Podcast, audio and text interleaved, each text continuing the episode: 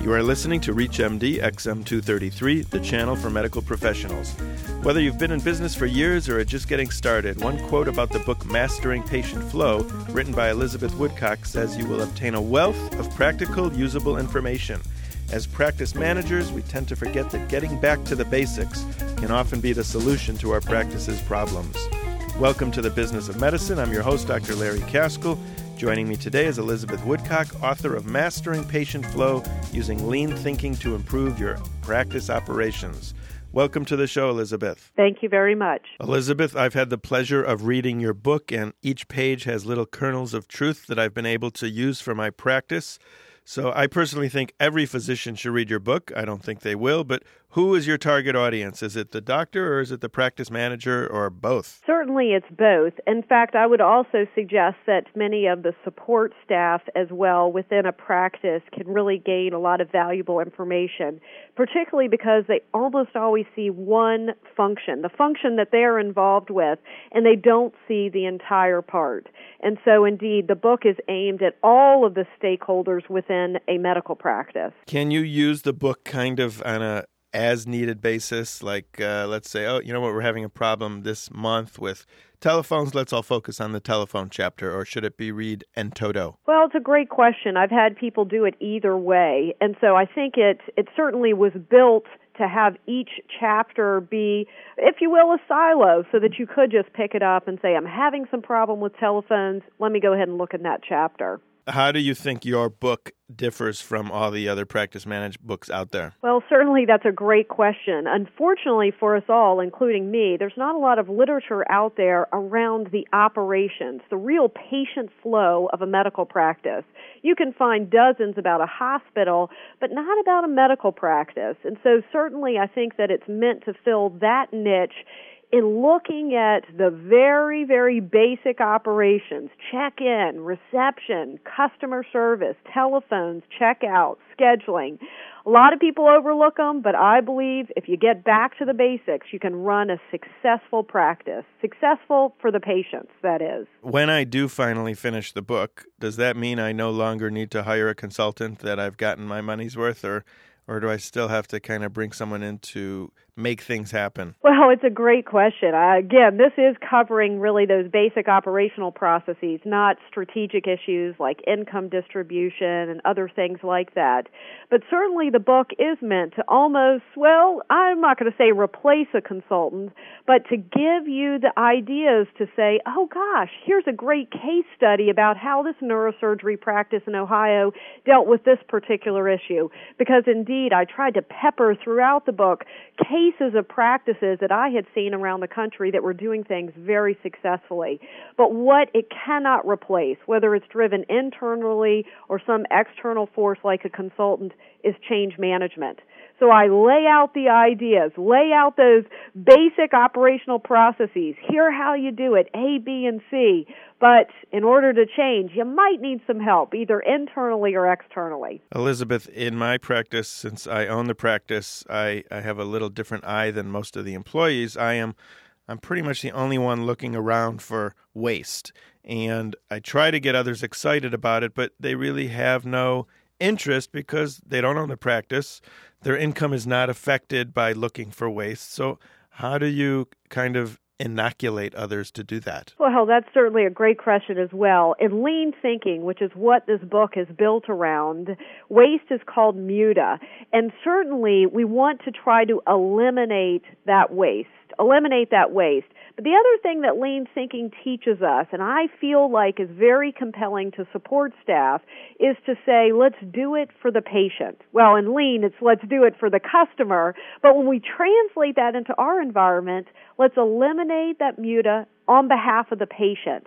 And I think you can get nurses excited about that, medical assistants, receptionists, and everyone who has written about change management says, you know what, once you get the train rolling, the train rolls on its own. So that's what I love about lean and tried to give a bunch of examples about that little type of waste because you know 90% is what's going, not going to be in this book because it's particular to your practice.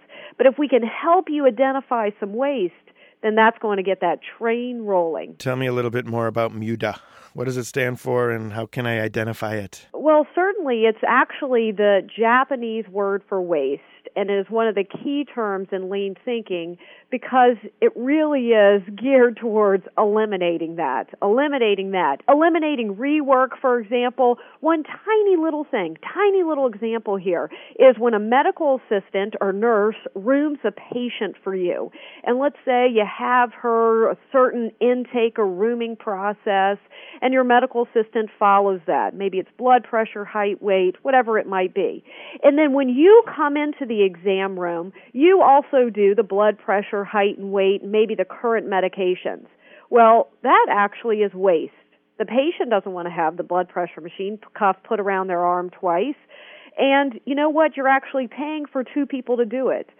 A little thing called rework. And so that is one of those little tiny examples that says, you know what?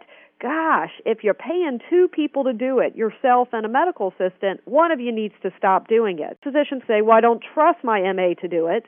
Well, then we need to go on to a whole nother set of conversations if that's going to be the answer. Yeah, I'd like my MAs and nurses to do the entire encounter. and then just call me call me in and say, "Okay, um this patient's ready to go. How did I do?" Elizabeth, tell me a little bit about the concept value stream. Well, value stream is actually really a process map. So what it is is it's looking at a process, like how to schedule an appointment, which on the surface seems incredibly simple. I mean, you call, you get the person you need to talk to, and you schedule the appointment. But oh my gosh, we make it so so hard in a doctor's office. Not only do you have to call, but you have to call at a certain time. You have to hope you get the right person on the phone. You have to hope the person on the phone understands what you're trying to schedule. You have to hope that we have the scheduling type and the place on the template, the appointment schedule to get you on the books, on and on and on. And so what value streaming, the process is, is to actually look at a map of that process so that we can try to identify some areas of waste. If you've just tuned in, you're listening to ReachMD XM233, the channel for medical professionals.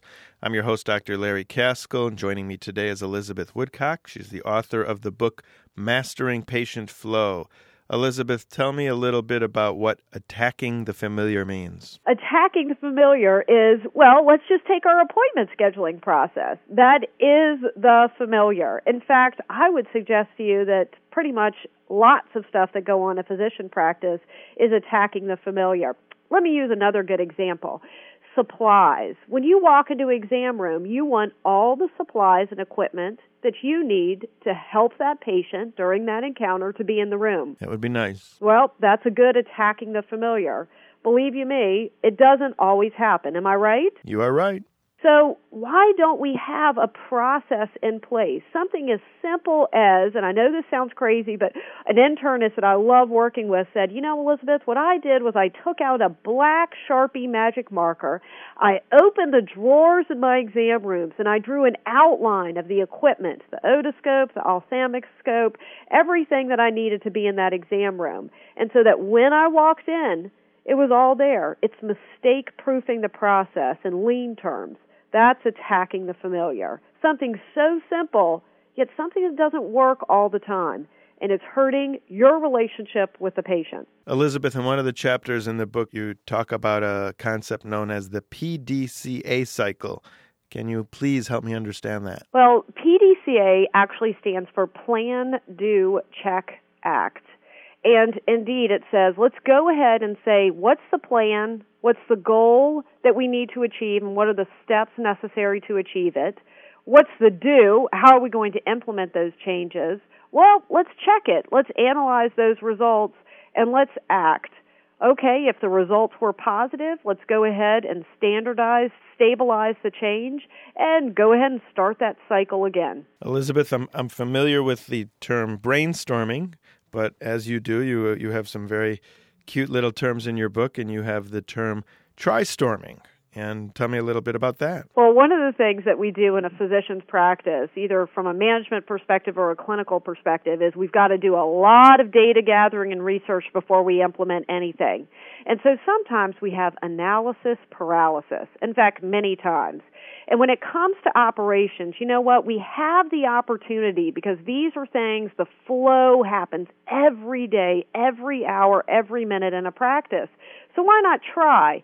So instead of actually sitting in a room and brainstorming for a day or two and then saying, well, let's try these three things, try-storming says, you know, if that receptionist comes up with a great idea that the manager says, gosh, that sounds like a great idea, let's go ask Larry about it. Larry, oh, that sounds like a great idea. Let's go ahead and try it. Try-storming's just that. Go ahead and try it. You know what? If it fails, no worries. Move on to the next one.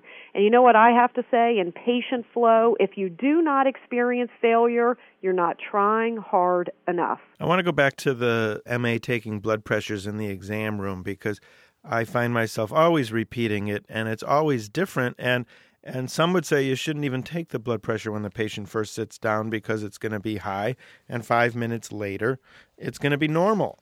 And so there's a lot of people diagnosed with high blood pressure out there just because of the workflow of a doctor's office. Any thoughts on that? Well, certainly. I actually am coming at this from an administrative perspective, not a clinical, but it makes intuitive sense to me in terms of the nervousness that a patient would be at. But the rework is incredibly important. And perhaps from a clinical perspective, then, even if it's that, well, let's take that two or three minute break between when the patient enters and when we start checking those, maybe when they undress after they've had a urine, and then let's go ahead and take those. It sounds like it would be in the clinical best interest of the patient as well. In the book, you talk about another concept, which is known as stopping the line. So, what does stopping the line mean? Well, stopping the line, think about how many times in your practice you've encountered something that you're like, this just drives me crazy. Why are people doing this? And everything's so busy, everything's so chaotic. And so what happens is is the chaos becomes a vicious cycle because we begin to tolerate the little things that don't go all right because it's like, oh well, I'm sure Mary will do that tomorrow, or oh yeah, Betty, I'm sure I'm sure that was a mistake, and she'll catch that.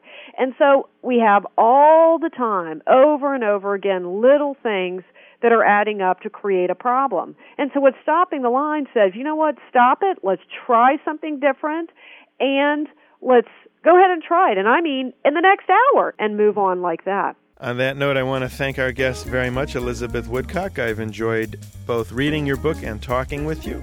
Elizabeth is the author of Mastering Patient Flow. I'm Dr. Larry Kaskel, and you've been listening to The Business of Medicine on ReachMD XM233, the channel for medical professionals. For comments and questions, send your email to xm at reachmd.com. And thank you for listening.